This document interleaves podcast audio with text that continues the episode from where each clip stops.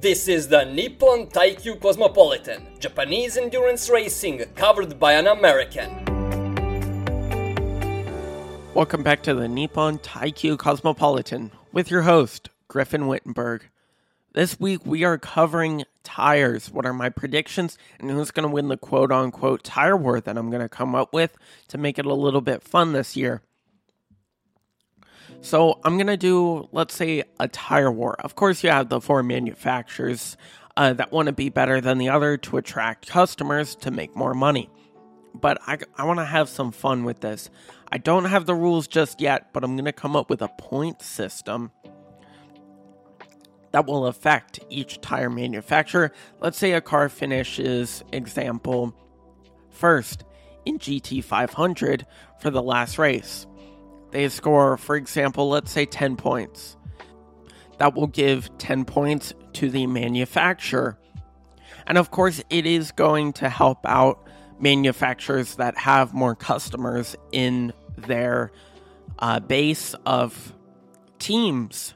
So it's going to help them, of course, but we are going to combine GT500 and GT300 I'm not sure how I'm going to do the point system yet, but of course, due to the fact that some manufacturers have so many more teams under their belt, it's not going to be all based on the points that I come up with. Some of it is going to be bonus points, which is going to be, let's say, teams say they love or hate the tire brand they are using. That's going to help or hinder a team's tire war fight. If they get more praise, they get bonus points. Like I said, I don't know the system yet. I'll come up with it this week. And of course, it is very subjective on my part, but I'm going to try and stay as unbiased as possible, even though I have some predictions for who's going to win the tire war. Uh, that's the point system is not going to favor a specific team that I predict will win because guess what? at the end of the day, nobody really cares if, let's say, Yokohama wins the tire war. This is completely just to have some fun over the course of the season to go with my predictions. So let's start with it. Let's see. Um, so we've had new wet weather tires from most manufacturers. I think um, two of the four, Yokohama and uh, Bridgestone, have new wet weather tires, while Michelin and Dunlop really hasn't changed anything. So it does seem like, though, that Yokohama is kind of on the decline in general. They said that with teams, they said the tire was very bad in heavy rain, um, but still strong in damp weather. So the new tire uh, features a minimalistic tread pattern and it takes inspiration from the Michelin tires, um, who ended up dominating the only wet weather race in 2022 at Sugo. It features three relatively shallow longitudinal grooves, complemented by a series of short lateral grooves on both shoulders. So let's say you look at your road car. Let's say you're running Michelin's. I'm saying running Michelin's like you're competing with your car. Anyway, you get the point. But if you look at it, it kind of looks like what the new Yokohama tires kind of look like, but your road tire has more grooves since you're not a professional racing driver trying to cut tents down while you go to work in the morning. But it sort of looks like that, but with less grooves. Um, so Yokohama has two customer teams in GT500. Um, they have so many more in GT300, along with Dunlop. So they have the Racing Project Bandoh, which runs the Toyota GR Supra, and the Kondo Racing Nissan. They both performed really well in the Fuji afternoon session, which was damp weather, so it really fit the tires.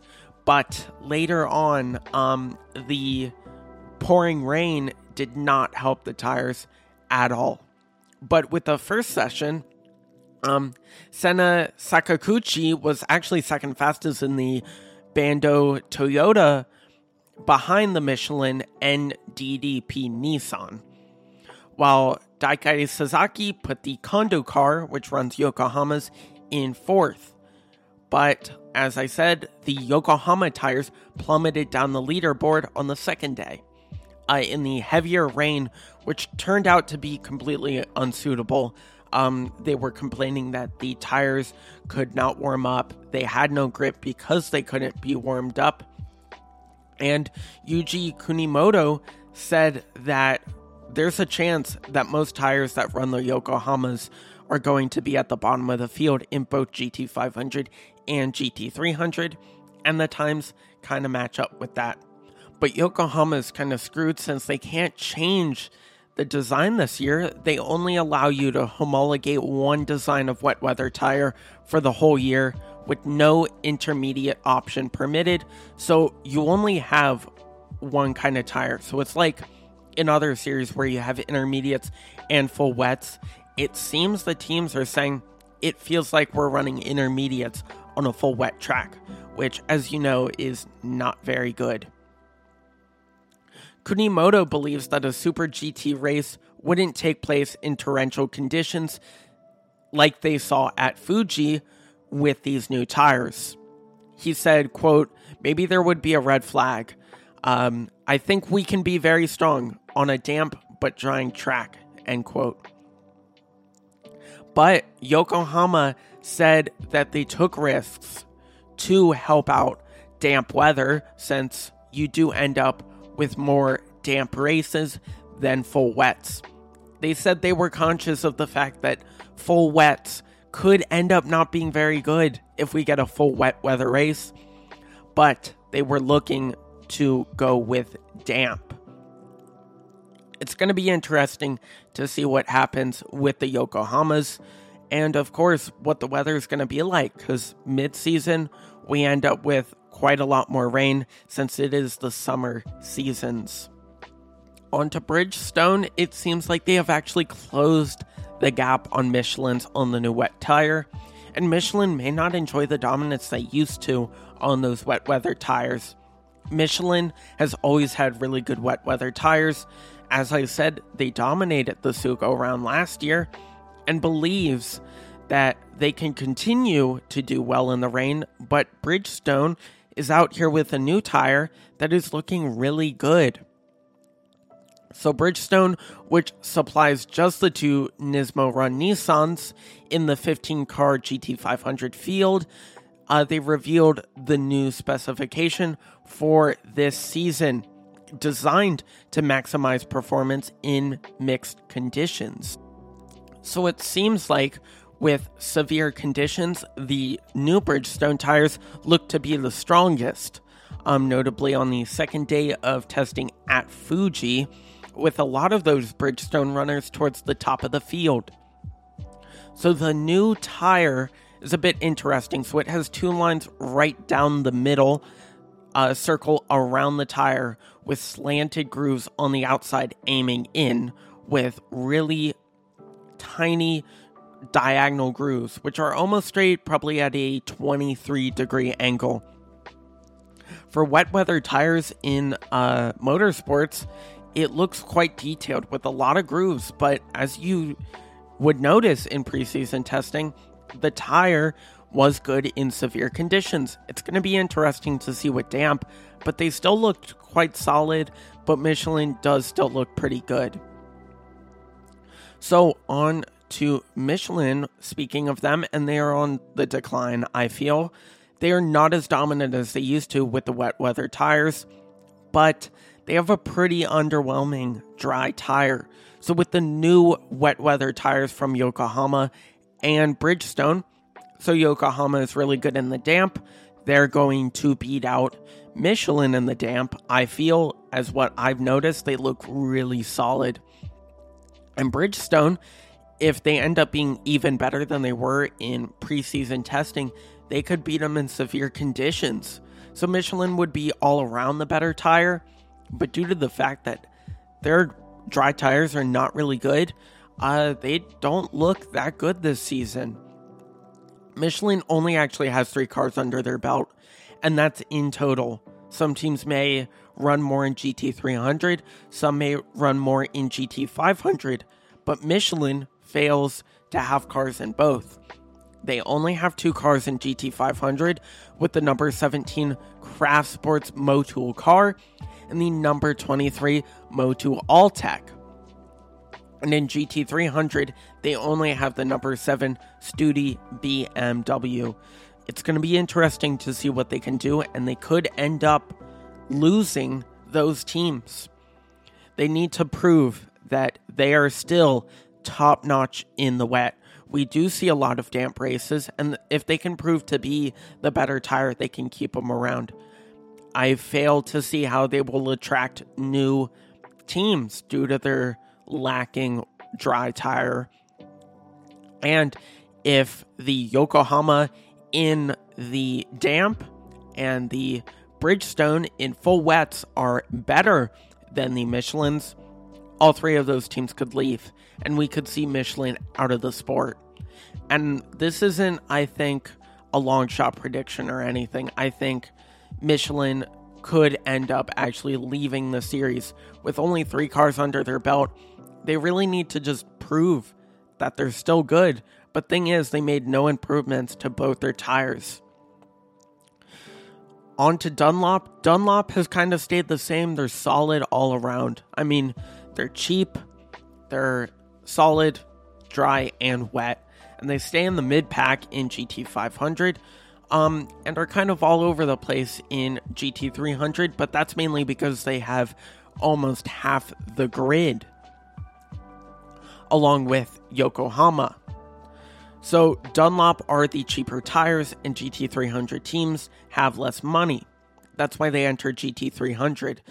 You spend less money on the car, you don't need as many facilities as GT500, so they have less money for tires. Dunlop's kind of been the tire to go to, and they're not really around in GT500, but they're still solid. I think they'll stay in the mid pack, and they're not really going to get any worse. But Bridgestone is going to stay on top and looks to continue to be the best dry tire out there. Bridgestone actually fills more than half the GT500 grid and much less of a presence in GT300 because they are the more expensive manufacturer. So Bridgestone, I think, will quote unquote win the tire war this season in GT500. Yokohama and Dunlop will have a close fight for the quote unquote title in GT300, but Dunlop, I think, will come out on top. This will depend on the rules, but as I said, I'm going to try and be as unbiased as possible in this, you can say, literal tire war. Let's move on to our first bit of news that we're going to have on this podcast. And now it's BOP has been announced. Anybody who doesn't know what BOP is, it is balance of performance um, hindrances to certain cars that are performing better to keep the field closer together, but not get rid of their gap. In GT500, for all cars, there will be a fuel flow restrictor, which is applied to 95 kilograms per hour, and the refueling system, refueling hose restrictor, which is an inner diameter of 25 millimeters in GT300, which is most of the balance of performance, the FIA GT300 cars in the GT3 class is determined by partnership between GTA and the SRO, which, if you didn't know, is the organizer of Intercontinental GT Challenge, GT World Challenge, etc. Based on this, the conditions of GT300 will be determined in the GT300 class, where various models participate.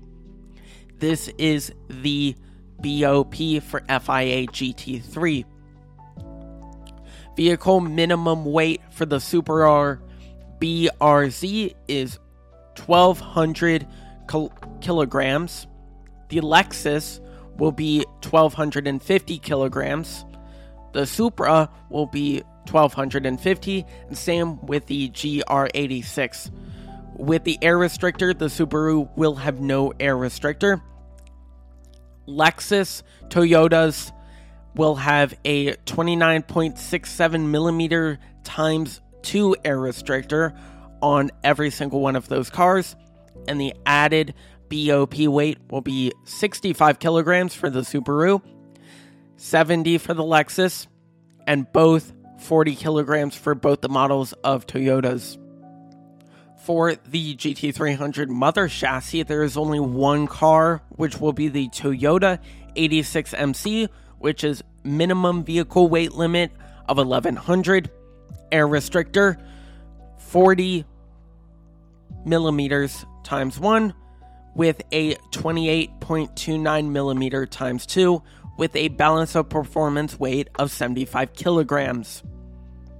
The rest of FIA GT3, which are outside of Japanese manufacturers, uh, the Honda NSX GT3 will, will have a minimum vehicle weight of 1260 with a 55 kilogram balance of performance weight and no air restrictor. The Audi R8 LMS will have a 1260 kilogram minimum vehicle weight with 35 kilograms of added weight. The air restrictor will have 36 millimeters times 2. The BMW M4 GT3 at 1265 kilograms with an added weight of 30 kilograms and no air restrictor. The Lamborghini Huracan GT3 will have 1230 kilograms of minimum weight with 80 added for BOP with an air restrictor of 39 millimeters times 2. The Mercedes AMG GT3 will have 1285 kilograms, 35 kilograms of added weight, and a 34.5 millimeter air restrictor. The Nissan GTR Nismo GT3 will have a 1285 kilogram minimum vehicle weight limit with 35 added for BOP and no air restrictor. Now on to qualifying groups for the first round next week. In GT300, GT500 does not have specific groups. This applies to Q1. Group A has the number 56 Kondo Racing with the 61 R&D Sport. With that, you have the number 11 Gainer, 18 of Team Upgrade, both the JLOC cars, number 96 K-Tunes Racing, number 6 Team Le Mans, number 5 Team Mach, number 20 Shade Racing, number 50 Anest Iwata Racing with Arnage, the number 31 APR, the 48 Neil Z Racing, and the 27 Yogibo Racing. Group 2 will have the number 10 Gainer car, the number 52 Green Brave car, the number 4 Good Smile Racing, the number 65 K2 R&D Leon Racing, the number 7 BMW's Team Studie, Muta Racing Inging with number 2, the number 60 LM Corsa, number 30 APR, number 9 Pacific Racing Team, number 360 Tomei Sports, the number 25 Hoppy Team, the number 244 Max Racing, and the 22 R&Q Motorsports car. As you know, the qualifying format goes Q1, then Q2. Top 14 go into Q2 for GT300. We have some pre race penalties for one car in this field, so let's take a look over that. So, the number 10 gainer car with Hironobu Yasuda. So, in the eighth round of 2022, four penalty points were awarded, bringing the total of points to four or more. So, the official practice session of the next race, one hour in the second half, was banned. Those are the pre weekend penalties. That is the only one for this upcoming week at Okayama. So that is the end of the Nippon Taikyu Cosmopolitan Japanese Endurance Racing covered by me. So, we have the first round of the Super GT season next week. Before we start that race rundown, I will cover the rules based off of my fun little tire war. With that, we will do a race rundown, my own thoughts and opinions, and then at the end, we will do a predictions update based off of all my predictions I have made so far. I'm looking forward to this season. It looks really good. Um, I'm looking forward to covering it throughout this season. So I hope you guys stick around and hope this podcast grows with an improve of quality over the next few weeks. I may be getting some new microphone covers to prevent blunders and noises that I don't want. And maybe in the future, I may be able to get a sound editor on board. Let's see how it goes and let's hope it grows.